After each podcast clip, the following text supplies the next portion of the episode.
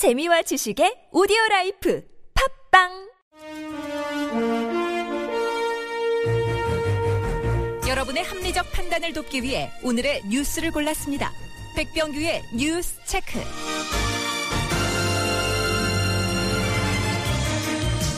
네, 시사평론가 백병규 씨 나오셨습니다. 어서 오세요. 안녕하십니까. 네, 오늘 첫 소식은요. 오늘 오후 2시 강원도 횡성군 북동쪽 1.2km 지역에서 규모 6.5의 지진이 발생을 했습니다. 6.5면 상당한 그렇죠. 건데요. 예. 네, 그 기상청은 그 발생적 인근에 이 산사태 발생 가능성이 높고 이 건물 붕괴 등 그 피해가 우려되니 그 주민들은 안전한 곳으로 그 대피 바란다고 이제 네. 발표했는데요. 네. 그러나 그 이 지진 발생 소식, 이 지진 발생 그 3시간이 지난 5시 42분경에야 언론을 통해서 이제 그 알려졌습니다. 아니 규모가 6.5였는데도 이렇게 뒤늦게나 알았다라는 겁니다. 네. 그런데 말이죠. 예. 네. 그 5시 42분에 지 같은 발표가 있었는데 네. 기상청 이, 네, 한 9, 9분 정도 지난 네. 5시 51분 이 강원도 행성 지진을 이제 그 공식 부인을 했습니다. 예? 뭐, 아니 네. 잠깐만요. 앞서 말씀드린 게 이제 제가 한참 정리를 하고 있는데 예. 몇분 뒤에 이게 아니다. 이런 또 보도가 떴어요. 그럼 지진 발생했다라는 소식이 오버였다라는 겁니까? 네, 맞습니다. 그 재난 대피 훈련이었다고 그러네요. 예? 훈련이었다고요? 네. 가상 상황 그러니까? 그러니까 이제 그 기상청이 그 예. 만약의 사태에 대비해 그 가상으로 설정해 놓은 훈련 상황이 아, 예. 언론에 잘못 유출됐다고 이제 해명을 했다고 그러는데요. 기상청 지금 그 진상을 좀 확인하고 있다고 하는데 예. 어떻게 좀 이런 일이 발생했는지 모르겠는데요. 네. 이 강원도 행성 주민들 덕분에 그 외지 그 확인 전화를 받고 괜찮냐 이 답변하기 상당히 좀 분주했다고 그러네요. 세간의 60년대의 썰렁 유머 중에 황당과 허무 사이라고 하는 게 있는데요.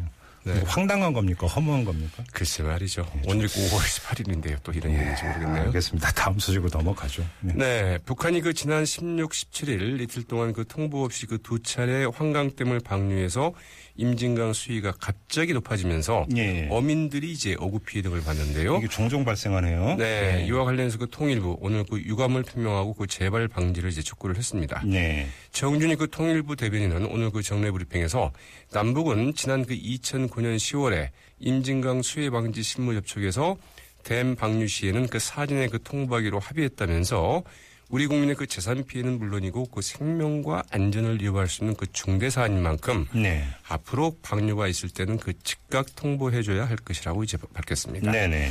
북한은 그 지난 16일 오후 10시 그리고 17일 오전 1시에 두 차례 걸쳐서 이 환강댐에서 그 초당 400톤 가량의 그 물을 방류를 했고요. 예.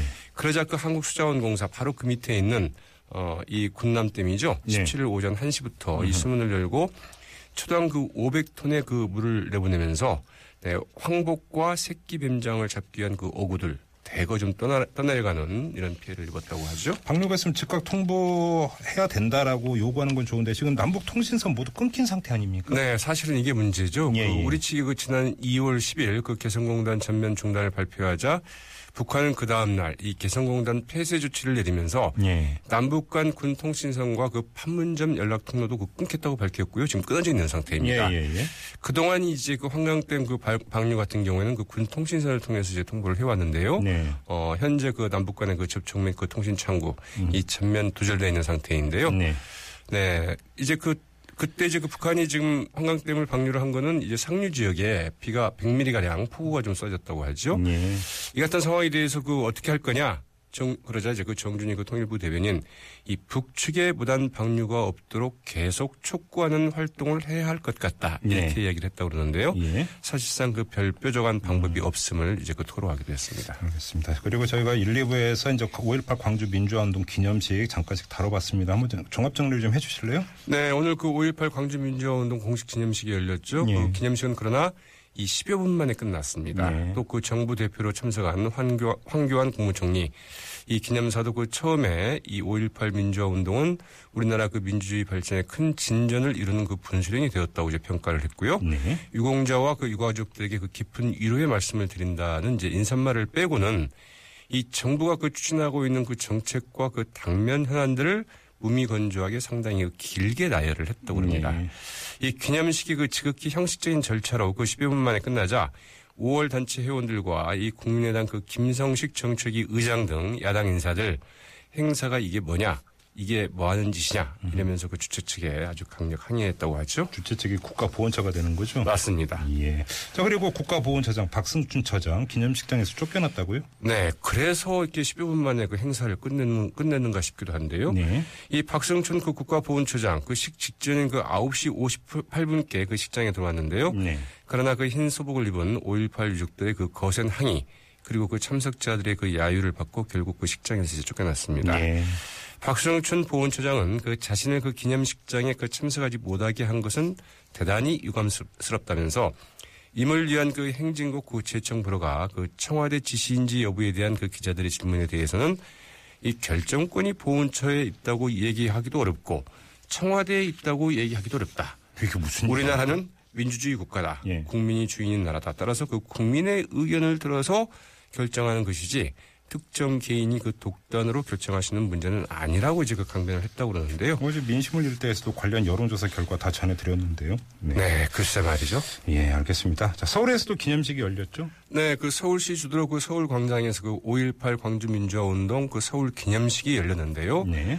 네, 광주 국립 그 5.18 민주묘지에서 열린 그 공식 기념식과는 달리 서울 기념식에서는 그 참석자 1등이 임을 위한 행진곡을 그 재창해서 그 대조를 보였다고 하죠. 네네. 네, 박원순 그 서울시장은 그 기념사에서 이 지금 광주 정신이 흔들린다.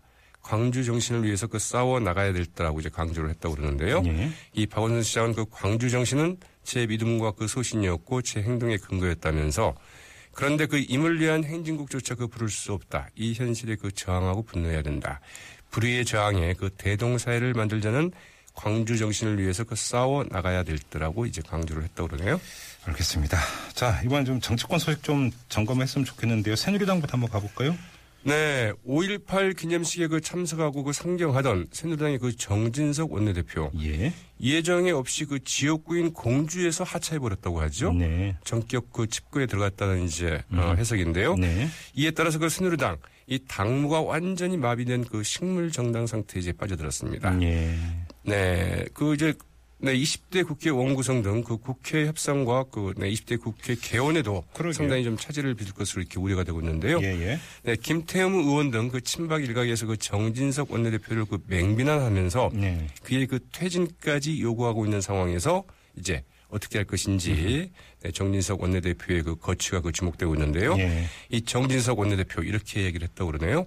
이 당내 상황에 대해서 그 여러 가지 가능성을 두고 가능성을 열어두고 고심할 것이다 네. 이렇게 말을 했다고 하죠. 지금 뭐 당 대표와 최고위원들이 모두 사퇴를 한 상황이고 정진석 원내대표까지 집거에 들어가면 공식적으로 당무를 진행하기 위한 대표가 그러니까 지도부가 없어지는 것 아닙니까? 그렇죠, 맞습니다. 마비되는 상황인데요. 이 상황이 어떻게 될지 좀 봐야 될 것 같고요. 또 다른 소식은요. 네, 그 더불어민주당의 그 손학규 전 상임 고문 오늘 그 새 판을 짜겠다면서 그 사실상 그 정치 재개를 이제 선언을 했는데요. 네. 손학규 그전 고문은 그 오늘 그 광주 국립 5.18 민주묘지를 그 참배한 뒤에 지지자 그 300여 명과 이제 오찬을 함께 했습니다. 네. 이 자리에서 그 5.18은 그 항상 시작이다. 각성의 시작, 분노와 심판의 시작이고 그 화해와 그 용서의 시작이었다면서 우리는 그 이번 총선의 결과를 그 깊이 새겨서 국민의 분노와 좌절을 그 제대로 안아서 새 판을 짜는데 앞장서 나갈 것을 다짐하고자 한다고 이제 이렇게 그 밝혔다고 하네요. 예. 손학규 고문의 이 같은 발언은 그 전남 강진에서의 그 집거 생활을 그 끝내고 정치 일선에 복귀하겠다는 선언으로 이제 풀이되고 있는데요. 예. 이 새판짝이라는 발언, 어. 이 정계 개편까지를 염두에 둔 것 아니냐 네. 이런 해석도 나오고 있습니다. 오늘 손학규 고문의 그 말 중에 키워드는 바로 세판짜기. 누가 봐도 이거죠. 네, 알겠습니다. 그리고 정의학 국회의장도 신당 창당 가능성을 시사를 했다. 네, 다들 오늘 광주에서 발언들이 많은데요. 예, 예. 네, 정의화 국회의장 역시 오늘 그 5.18 기념식이 끝난 뒤에 그 지역 언론인들과의 그 간담회에서 자신이 그 설립해 오는 그 26일 그 출범 예정인 그 싱크탱크 새한국의 그 비전과 관련해서 올해 10월까지 그 정치 그룹이 될지 정당이 될지 그리고 그 정당이라면 어떤 형, 형태일지 등 내가 지향하는 목표를 그 달성하는 방법을 좀 고심하겠다고 밝혔습니다. 예. 사실상 그 신당 창당 가능성을 열어놓았다. 이런 해석이 가능하겠죠? 여러 갈래가 지금 뻗쳐지고 있네요. 네. 자, 트럼프 관련 뉴스가 하나 있네요. 네, 미국 공화당이 그 사실상 대선 후보이죠. 그 도널드 트럼프. 네, 현지 시각으로 17일, 그러니까 우리 시각으로 오늘 새벽. 예. 이 향후 집권 시 그 북한 김정은 노동당, 노동당 위원장과 대화할 용의가 있다고 밝혔습니다. 네.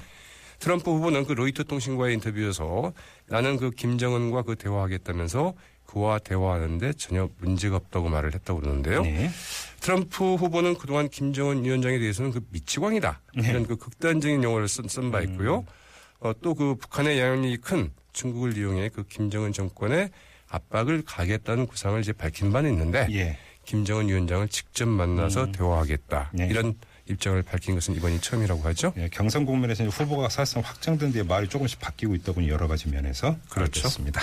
자 여기까지 듣겠습니다. 고맙습니다. 네, 네, 고맙습니다. 지금까지 시사평론가 백병규 씨와 함께했고요.